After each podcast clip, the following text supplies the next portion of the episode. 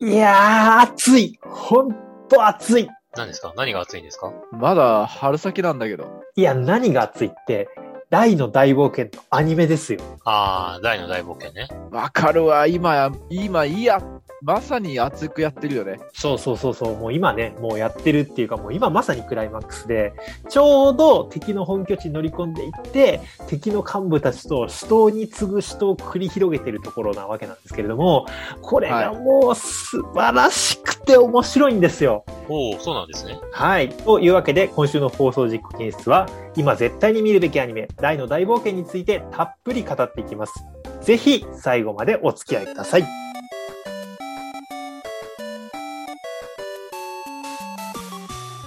皆さんこんばんは、バティです。シスです。エスミンです。早速ですけど、お二人は大の大冒険読んでました読んだも何もさ、バテリー大の大冒険貸したの俺じゃん。そうなんですよね。こういう時ってね、あの、中学高校の時かに、あの、全巻借りてね、それで俺もハマったっていう。あー、そうなんですね。うん大の大冒険師匠というか先輩なわけなんだけど、僕は読んだこと実はなくてですね、ずーっと。あたどうだ、この間、うんジャンププラスうんっていうネットで見れるジャンプの無料みたいなのがあはるんでい、す。そあれりで、またすね。またまやってたので、はいはいはいはい。感読しましたね。あ、おーもう、じゃあ完結まで読んだんだ。一応全部見ました、見ました。いなるほどう。んどうでした読んでみて。や、面白かったですね。泣いちゃいましたね。あ、泣いちゃ漫画っだた。なーって思いました、ね。うん。が泣いた。もういや、それはいつものなんか、あれじゃなくて、棒読みじゃなくて、本当に感動したっていう。いや、よかったよかった。すごい感動した。あ、嬉しいな。おねー、ちょなっとんか新鮮。中学高校から好きだったりからってすごい嬉しいよね。そう言ってもらえるとね。うんいや、本当に。うん。なるほど、なるほど。じゃあ、当然二人ともアニメは見てますよね。見てないです。もう欠かさず見て、あれえ、見てないシスコ見てない、僕見てないです。見てないのかはうい。わもっテレビないたのいで。ないで、テレビないんだっけいや、大丈夫だよ。アマゾン Hulu プライムで全部見で見れれるるよ。マジか。今すぐ見た方がいいよ、本当いいや、やマジでそう。言うてさ、なんか最近昔の漫画とかをまたアニメ化しようみたいな企画結構あるじゃないですか。はいはいはいはいあ。りますね。で結構残念な話を聞くじゃないですか。ああり残ま念すねなものもあるけど後ろね。と虎とか残念でしたね。具体的に言っちゃうんだ。方針演技 とかも結構残念なあ、具体話を的に聞言いっちゃうんだた。じゃないです か。 いや、本ちょっと当そにのね。 2つを引き合いに出されるとあれなんですけれども、まあ、確かにね、僕も昔からアニメ化って期待してないんですよ、全然ん。原作のイメージ崩れたりとかするから。なんですけど、大の大冒険のアニメ化はマジで完璧なんですよ。のあれはすごいね。いや、ほもんとね、もうなんか原作のイメージを全く崩すことなく、うん。転換走ることなく、でも高テンポを大事にして、暑さもそのままでみたいな、本当にね、あれはめっちゃ見てほしいんだよなっていう、本当素晴らしいよね。う、素晴らしい作画に素晴らしい音楽、そして声優さんの演い技。やいや、まあ盛り盛り盛り上がるのはいいんですけど、あ、はいはいはいはい。まあ結構聞いてる人の中では大の大冒険知らないよっていう人もいると思うので、あ、そうどでのすね。話か説明して差し上げるのが、ラジオとしてやるべきことじゃないかなと僕は思うんですけど、はい、全くすいません。はいおっしゃる通りです申し訳はあいごとざい本ま当せんに漫画今の障害なのかよ。すいませんで した。はいそうですね、紹介がちょっと先走やっっててください盛り上がってしまいましたが、はい。えっ、とですね、そうですね、まず、えー初見、本当に大の大冒険全く知らないよっていう人に向けて、はい。まず説明していくとですね、大の大冒険はいというのはですね、あの、正式なタイトルは、はいドラゴンクエスト大の大冒険なんですよ。ほう、ドラゴンクエストなんですね。あ、そうそうそう。そうそうそうそう。もう正式なドラゴンクエストのコミカライズ作品ですよね。なるほど、なるほそうど。なんだよね。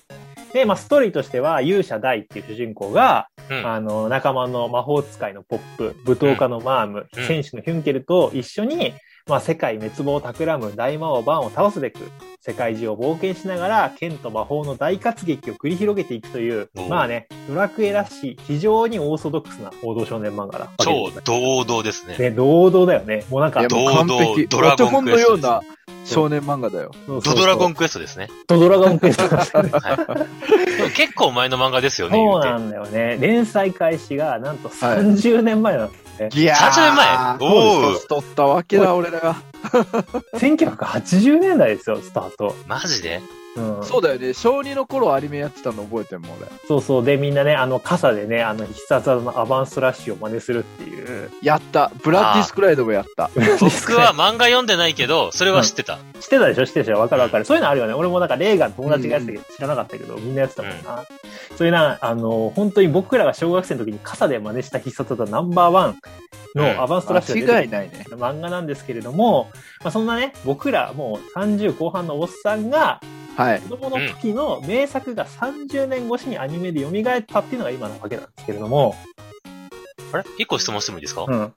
アニメって昔もやってなかったっけやってた、やってた。やってた。見てたよ、俺。そう。え見てたどどうだった時期的には。出来的には悪くはなかった。悪くはなかったんだでも、ね、打ち切りになっちゃそうう、ん打だちよ切。りになっちゃったんですよ、ね。えそうなんだ。そうなんですそう、よめ。っちゃいいとこで打ち切りになるうの。ん。ええー、知でらもやなっかぱっ昔はアニメ化のハードルってめっちゃ高かったから、た。まあ確かやっにぱりね。ね、少しでもね、大の大木ほど人気ある漫画でも、少しでもちょっと限りが見えるとすぐ打ち切りにされちゃったんだけど、厳しい世の中だったね。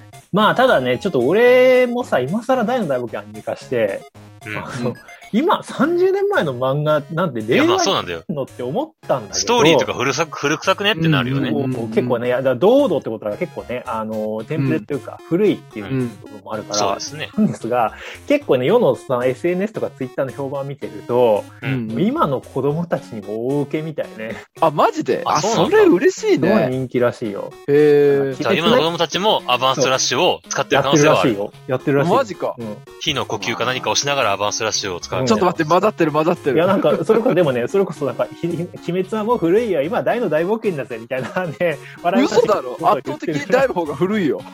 ね。 本当かいそれ。君の中だけの話じゃないだろうな。や、わかんない。SNS の話は嘘か本当かわかんないから、確かに嘘かもしれないけど、でも一応ね、世間の評判的には、老若男問わず受けてるらしいですよ。かなりええそうなマんジだ。か。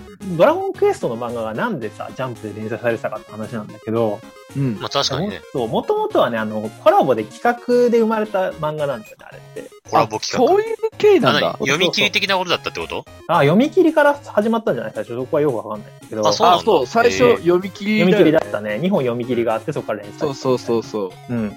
で、結構さ、ドラクエもそうだけどさ、いろんなゲームのさ、コミカライズ作品って結構あるじゃん。あるある。でも正直、どれもそんな面白くないんだよね。まあそうですね。うん。なんか普通5巻ぐらいでひっそり終わるみたいなのが普通なんだけど、うんそうだね。なのに、このうん漫画は企画発祥にもかかわらず、大ヒットして7年間、37巻も続いたっていう、ほう。そうだよね。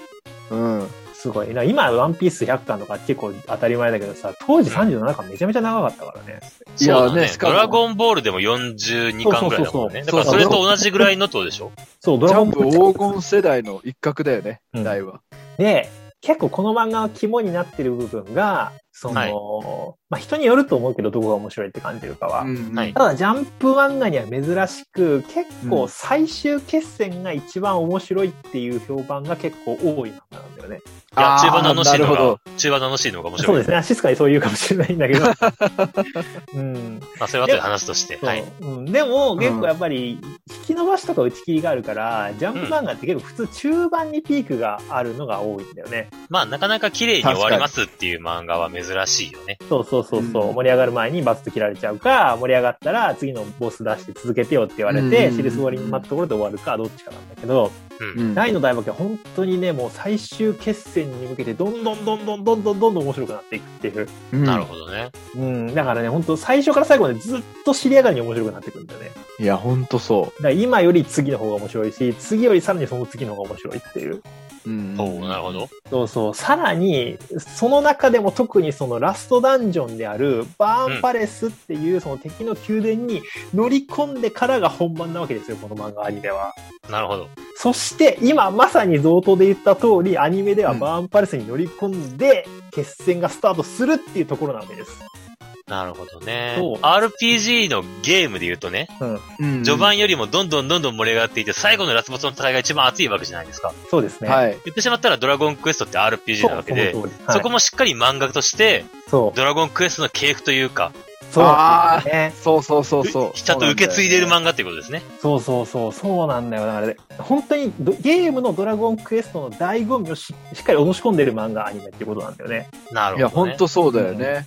だからなんでジャンプ漫画がさ、中盤が普通ピークになりがちかっていうと、結局さ、うんうんラスボスが一人じゃないわけじゃん。うん、まあね。やっぱり倒したら次のラスボスが出てきてっていう感じだけど、やっぱりさ、大の大冒険って、一人の、まあ、大魔王バーンっていうたった一人のラスボスに向かってずーっと向かっていくから、そういうね、一本筋が通った話ができるっていう。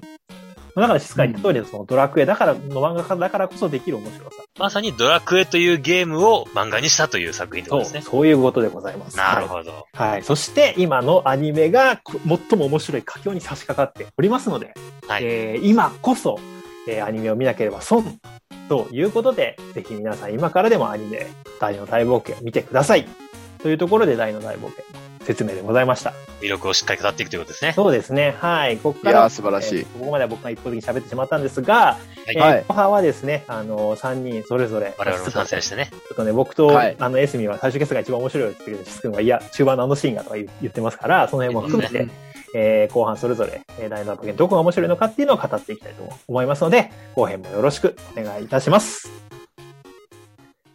はい。では後半では、あの、大の大冒険の面白さ、魅力についてたっぷり語っていきたいと思うんですけれども、はい。まあ前半はのい最後に言った通りですね、あの、大の大冒険、これからアニメで始まる最終決戦が一番面白いわけなんですけれども、いや、中盤が面白いね。 えそっか。 ちょっと僕の試験としてね、あの押すな僕がやっぱり最終決戦ってどうしてもここだけは見てほしいっていう名場面が2つあるんですよ、これからアニメが続いていくところってことですそもうんそうね。そうそうそうそ今日は聞きましょあう。ま聞だきましょう放送されてないところ、ね。そうもうはい原ネタバレはダメだよ。う。そう、もう、ネタバレ極力せずに話していきます。もちろんですはい。はいまあね原作で言うと37巻中の36巻目なんで、おお、もう最後の最後だね。結構。ああ、はいはい。そこら辺か。あの、一つ目の名場面はですね、うん先行のようにっていうと、でヒントくる人はたくさんいると思うんですけれども、はい。はい。まあ、このセリフ自体はね、ちょっと単行本のタイトルにもなってるんで、ネタバレじゃないんだけど、そうかな。あ、そうで、そうでも ない。まあ、あのー一つ目はですね、結構、大魔王バーンに、あの、はい主人公、ラスボ大スたでちすにね追い詰められる場面があるんですよ、その36巻の前半ぐらい。おお、まあラスボスですからね、追い詰められることもあるでしょうよそ。そうそう。うんで、それでもう絶望に打ちひしがれ、大たちが打ちひしがれる中で、はい大の仲間のね、親友の魔法使いポップが、うんただ一人立ち上がって、あのうん大魔王バーンに短歌を切るっていうシーンがあるんですけれども、なるほど、なるほど。もうここがね本当にもうこの漫画で一番好きなシーンなんですよ僕がめっああ、熱いよね。ここは熱い。ちゃ多いと思うポップが本当人間の生き様とはこういうことだっていうことをねあのうん本当に大魔王に叩きつけるんだけど、そのセリフがねもうめちゃくちゃいいんだよねめちゃくちゃいいよね。これさ、ポップがこのセリフを言う、その理由みたいなのも描かれるんだけど、そこがまたいいんだよね。ねいいよねん言わないけどね。でそれを受けてまた大がねあの絶望してた大が立ち上がるっていうのもいいシーンなのでなるほど、なるほもうここはいやね本当アにニメでどそううだね再現されるかめちゃめちゃ楽しみなのでど。仲間の声で立ち上がる主人公っていうのはやっぱりね、ゲームの展開でめちゃめちゃ熱いシーンですからね。熱いね。全くうそのん。通りです。で、もう一つが、で、その後、まあ、その希望を持って立ち上がった大たちがバーン相手に前線するわけなんですけれども、まあはいそのはい中でね、あのーずーっと大たちにくっついてるマスコットキャラクターの、まあうん金色の羽の生えたスライムのゴメちゃんっていうかかわいい、かわいいキャラクターがいるんですけれども、はいはいはい。まあはいはい。キャラクターがね、ある奇跡を起こすんですよね、最後の最後に。おお。ああ、そのシーンか。あのシーンがめちゃめちゃ好きなんですよ。ああ、ここもね。ここはね、あってなるよね。読んだ後ね、エスミンって熱く語った曲なんだけど、もうなんか、う一巻から読んでた人にとってはすごい伏線回収が来るみたいな。んそうだね。うわ、おうんうん前ここで出てくんのかみたいな。うんうんうん。おおなるほど。そんなことがあったんですね。そうそうそうそう。そこああもーあっねた。ね。その話で盛り上がったね。そうう。そう。あ思い出れ、しあたわの展開も、あそこね、俺何回読んでもボロ泣きすんのよ。うんいいね。もうね、あの、あいつの声が聞こえて、あいつが登場した瞬間にもう涙がブワーって流れる。ああ、そんなになんだ 何。回読んでも。うん。やばいじゃん、バティ。これがさ、アニメで動いちゃったらさ、うんどうなっちゃういのや、さ。そうなんですよ。アニメなんてさ、原作で全然泣かなかったとこも泣けるようになってて、もうすでに何回も心泣きしてる涙から。腺が緩んでんじゃねえかい。や緩んでわかるわかるそうかもしれない。年だからね。年取って緩んで緩んでいくかもしれないけど、いや、余計本に当ね楽しみ。本当ここのね、クライマックスマジ楽しみだからね。いや、でもそこもしやっぱり主人公の大切な存在的なね、まあペットなのか相棒なのかっていうのが、最後の最後で力を貸してくれるって、これもまたね、RPG がよくある熱いシーンですからね。そうだよね。そうだねからうん本当大の大僕が仲間のキャラが魅力的だからね。うん。いや、でも、主人公大、主人公大って僕言ってますけど、うん僕の中で、この漫画の主人公はさっきバティも言った通り、魔法使いのポップだと思うんですよね。そういなんだよね。そうだよな。うんうん、わかるよ。や、この魔法使いって、ってうんういんう主人公大勇者なんだから、それは大が勇者じゃん、大の大冒険なんだしって思うんだけれども、うん。うん。この大は結構最初からすごい勇者的なマインドを持って戦ってる人だから、まあ勇者ではあるんだけど、そのポップっていうのが、最後、単価を切ってって言ってるけど、最初もう本当にどうしようもないぐらいすげえ下手なやつなんだよね。そうなんだよ。最初下手だったんだよね。そうだよねめちゃくちゃ下手だよ主人公ねダイエットしてたからね、最初の方。もう痛い目に会いたくない、怖い相手から逃げ出したいみたいな感じのね、キャラクターだったんだもんね。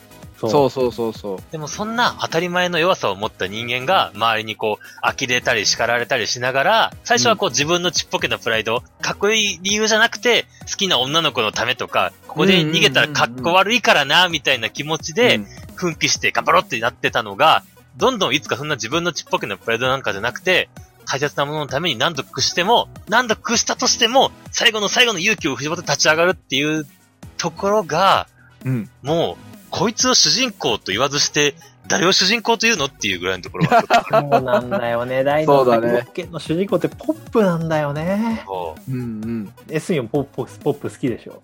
いや、逆に聞くけど嫌いな人いるうでもこれがね、最初めっちゃ嫌われてたらしいよ。いやい、や最初は、そうでしょ最初はみんな本当にそういいでしょとこなしなんだよね。もうなんか、すぐ逃げるしね、あいつ。そう。でもそれは原作者の狙い通りだったらしいんだよね。らしいね。なんか、うんだから編集者が全然ポップがこれからかっこよくなるってこと知らなくて、うんもうこれ前から殺しましょうよって。こいつも決勝者漫画からやしで出し出しましょうみたいな感じでなってたのが、いやいやいや、こっからです、こっからですって何度も伝えて、で、こうやって僕も、やっぱり大の大冒険を読む前に、ポップの成長感がすごいっていうのは知ってたから、うん、ああ、そっかそっか。それで読んでみたいと思って読んだのもあるから、ああ、なるほどね。ああ、そうするとまた見え方違うよね。うん。確かに。あいつがああなるって知ってたら、確そうかにだ変かわっらてくる。それだけは僕もどう成長するかは知らなかったから楽しめたけど、うんその、ここんなダメな奴がここまで成長するんだっていうところまでの感動はなかったから、それについてはちょっと惜しいなと思ったね。なるほどね。当時読んでられればあったあーら、それだけは後悔したね。確かに。まあ、何を隠そう、やっぱり何にも知らない状態で読めるのは幸せだよ。読める、まあ、アニメを見れるっていうのはそ幸うせだだよ。ね。それはそうです。まあ今のアニメだと、ストーリー的にはもうポップは一人前になって活躍してる頃だろうから、いや、もうもう、ポップを、あの、最強の魔法使いの一角として、もう敵いにや恐れー、らめれちてゃるくちゃ段かっ階ですこらよくなってるよね。はいまあ、で大もね活、躍ですよ。うん、こっかでもやらっぱさりらに活躍するからどね。んなに活躍してもやっぱり見てる側からするとさもともとは本当に普通の村の普通の武器屋の息子だったっていうのはうんずーっとあるからやっぱり、うんあのやっぱりだからこそかっこいいなって思えるからそそうだね。うん。う。なんか最初はさ、すごいお調子者でスケベでさ、みたいなね。本本当こいつ何なんだよ、みたいな感じのキャラクターだったのが、僕さっきから何でも言ってる中盤っていうのは、うんポップが、これは伝え、言っても大丈夫かなえー、一応ネタバレしない方がいいかでもあれだよシス君が好きなのはそのポップがそう中盤でちょっと男気というかそう、仲間のためにうん命をかけて戦うシーンがあるんだけど、そのシーンはもう本当にね、うん。ドゥワーって涙流れるよ涙ね。出るねあれはわ出るわかる本。あそこら辺から本当にこの漫画マジで止まんなくなる からね。あの、面白さが。こうなんかちょっとダメあでー悪そうなやつうがん、ある、あるタイミングで成長してってなるとすごい感動するよね。当にするねうん。でもさこの漫画ってさ成長するのが味方だけじゃないんだよね、ああ、そうだね。うんうん。いや俺その最近やっぱアニメ見ててうん。この漫画のもう一人の主人公って、うん。うん。魔王ハドラーだなってめちゃめちゃ思うんですよおーあーなるほどね魔王ハドラーっていうのは、魔王、大魔王バーンの部下なので、そう RPG で言うと中ボス的なね、中間層のボスみたいな感じなんですけど、そうだねそうそうそうもともとはね主人公の宿敵として、うんあのうん現れてうんうんもともと大の大冒険の前にその魔王ハドラーが世界を征服してましたっていううんうん。者が倒しましたっていうのがあったんだけど、実はその魔王ハドラーの上には大魔王バンがいたみたいな感じそん。なそう感じのスだねトーリーでしたね。うんそうそうそう。言うたら、一回は世界を征服した魔王っていうめちゃめちゃすごいやつなんだけど、うんどんどん こう、落ちぶれていくんだよね、物語。そまあ、RPG では定番ですからね、最初の魔王は後からできたらもう雑魚以下みたいなねう。そう、結構しょうもない、どんどんか保身に走って情けなくなっていく、うん。一回奮起してそこからね、あのーどんどんハドラーがかっこよくなっていくわけなんですけれども、うんもうそうねもうね、ほんと敵ながら、こいつの運命とかさ、うん。なんか切なさとかもそうだけどさ、本当に最初、鼻水、一巻で鼻水垂らしてたの垂らしてたねここあ、そうだね。 ゲーとか言って言ってたよね。作戦が失敗したガビーンみたいな感じのやつがね。うんほんとね、泣くよ、ハドラーのね、まあまあ、聞いたから言言ってもネタバレにならないと思うけど、ハドラーの最後はやっぱ泣く、そうだ泣ね。くやわ。っぱり敵だからねっていうのはあるけれどもね。うんいや、めちゃくちゃ男らしくなるんだよね。そうそうそう。だからね、ハハドドラーラーもポップも最初情けないんだよね。そう。ん。うん、だからハドラーポップかっこいいから注目して思うといいよって言われたら、最初の方、なんじゃこいつらってなる。思うね。そうだどね。こがかっこいいんやってなるよね。うんうん 確かに。読んでほしい。そうね。一回弓を引くとこだから、そこは。引いそうだて、ね思いっきり引いたからこそ話すときに、ああ、いい例えだね。そうだね。まさにそうだね。うんいや、もうハドラーはね、敵ながらあっぱれという言葉にふさわしい。ねいや、ほんとだよ。あれぞ武人って感じだよ。うん。で、途中から出てくるハドラーの部下たちもまたいいんだよねま。あ、無人ですからね。ああ、そううんうんこううんチェスの駒を模したね、あの5人の部下が出てくるんですけれども、そいつらがまたかっこいいんだよね。かっこいいね。デザインもかっこいいよね。デザインもかっこいいしね、強いし。うんうんでそれも単なる立ちふさがる敵だけじゃなくてさまざまなこうう運命を背負って意外な展開になっていくっていうのがまた面白いところなので、そうだね。やり合ってるうちにね、もう敵と味方を超えて、ライバル、公敵種というやつにまさになっていくんですよね。そうそうそうお互いを高め合ってっていう。うん彼らの存在があったから、主人公たちはラストボスに立ち向かえたっていうのもありますからね。うん、その通うんり、うんうんだし結構その前半ってさなんていうか王道少年漫画じゃんこの漫画ってそうですね。そうだかだらね。敵が出てきて倒してみたいなうん感じだけど、やっぱ後半になるとさ意外と結構いろんな人物がいろんな意外な動きをしていくじゃん、そうだね。うん、確かに。なんかそこがまた面白いなと思うところだから確かにそうだね結構あのうんここから先は意外な秘密が明らかになったりとか、うん。あっと驚く伏線回収みたいなのも結構あるので、そうだね。なんかその辺もね、そう楽しみながら見てほしいなというところですね。いや、本当に。僕も今の時代で読んだから、ある程度情報は事前にしてたけど、やっぱり読んでて、あ、そうなるんだっていう風になったのがいっぱいあるからね。まあおー。だからぜひアニメを見てる人ね、これからこのラジオを聞いてアニメ見ようと思った人も、えでも結局こうなるんでしょって思いながら見ても楽しめるからね。楽ぜしみひ、楽しみねぜひ見てほしいです。うんいや、もう絶対楽しめる。まあそんなところですかね。なんか語り足りない部分はありますでしょうか。いっぱいあるよ。えじ ゃあな本ん当か、にさ、いっぱいあるよって何人だ、いやいパンさやん、何ですかアバンストラッシュをはじめとするうん。あ大の大冒険に言ったらやっぱり必殺技ですよ。あー、まあ、確膝か側にねですねそ。の辺はね、一切話してないけど、それ話すともう、朝までかっちゃうので、まあ確かにね、もうあれですよね。はいあのー僕らの時代って言ったら、傘で真似したのはガトツカアバンストラッシュかっていうのが1位か2位かっていうぐらいですから。いやもう本当間違いないあ本ね当。と二人の極みもやったよ。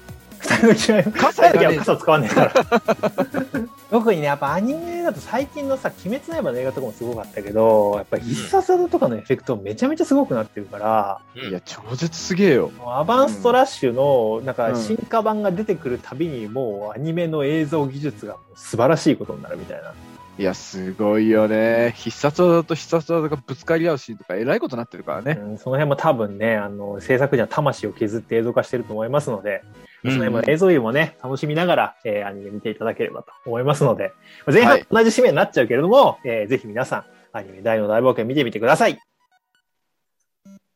放送実験室男どものゆるゆる天国今週もあっという間にお別れの時間となってしまいました、はい、いやー本日はあのー大の大冒険についてこれでもかと熱く語ってきたわけなんですけれども、はいそうでえーお二人はいかがでしたかいや、すっげえ楽しかったけど、うんさっきも言ったように、全然話足りない。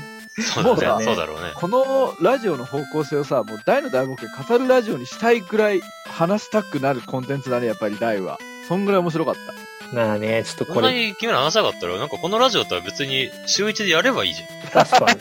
そんなこと言うなよ。最終回カウントダウンまでさこの感じでやるから楽しいん確かに、じゃねえよ一回あーごとに感想ラジオとかね。そうこっから最終回までのカウントダウン放送とかでやればいいさ。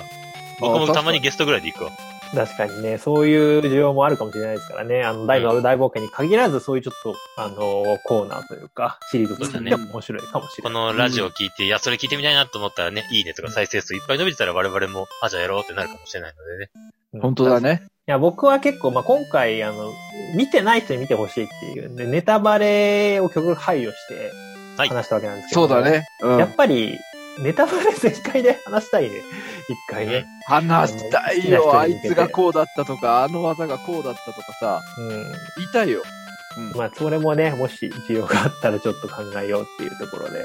はい。はいまあ、もしくはね、はい最終回終わった後に感想ラジオとか撮ってもいいかもしれないですね。まあそうですね。それもいいかもしれないですね。んうん。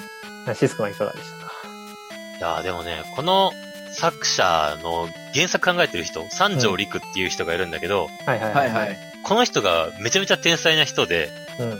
元ある設定とかをうまく活かして面白い話を作るのがめちゃめちゃ上手い人なのね。おだかー。らドラゴンクエストっていう舞台を作って、大の大冒険を使ったんだけど、この人そうだね仮面ライダーのやつをちょっと手掛けてて、なるあほどーはい。そうですね。仮面ライダー W っていううん。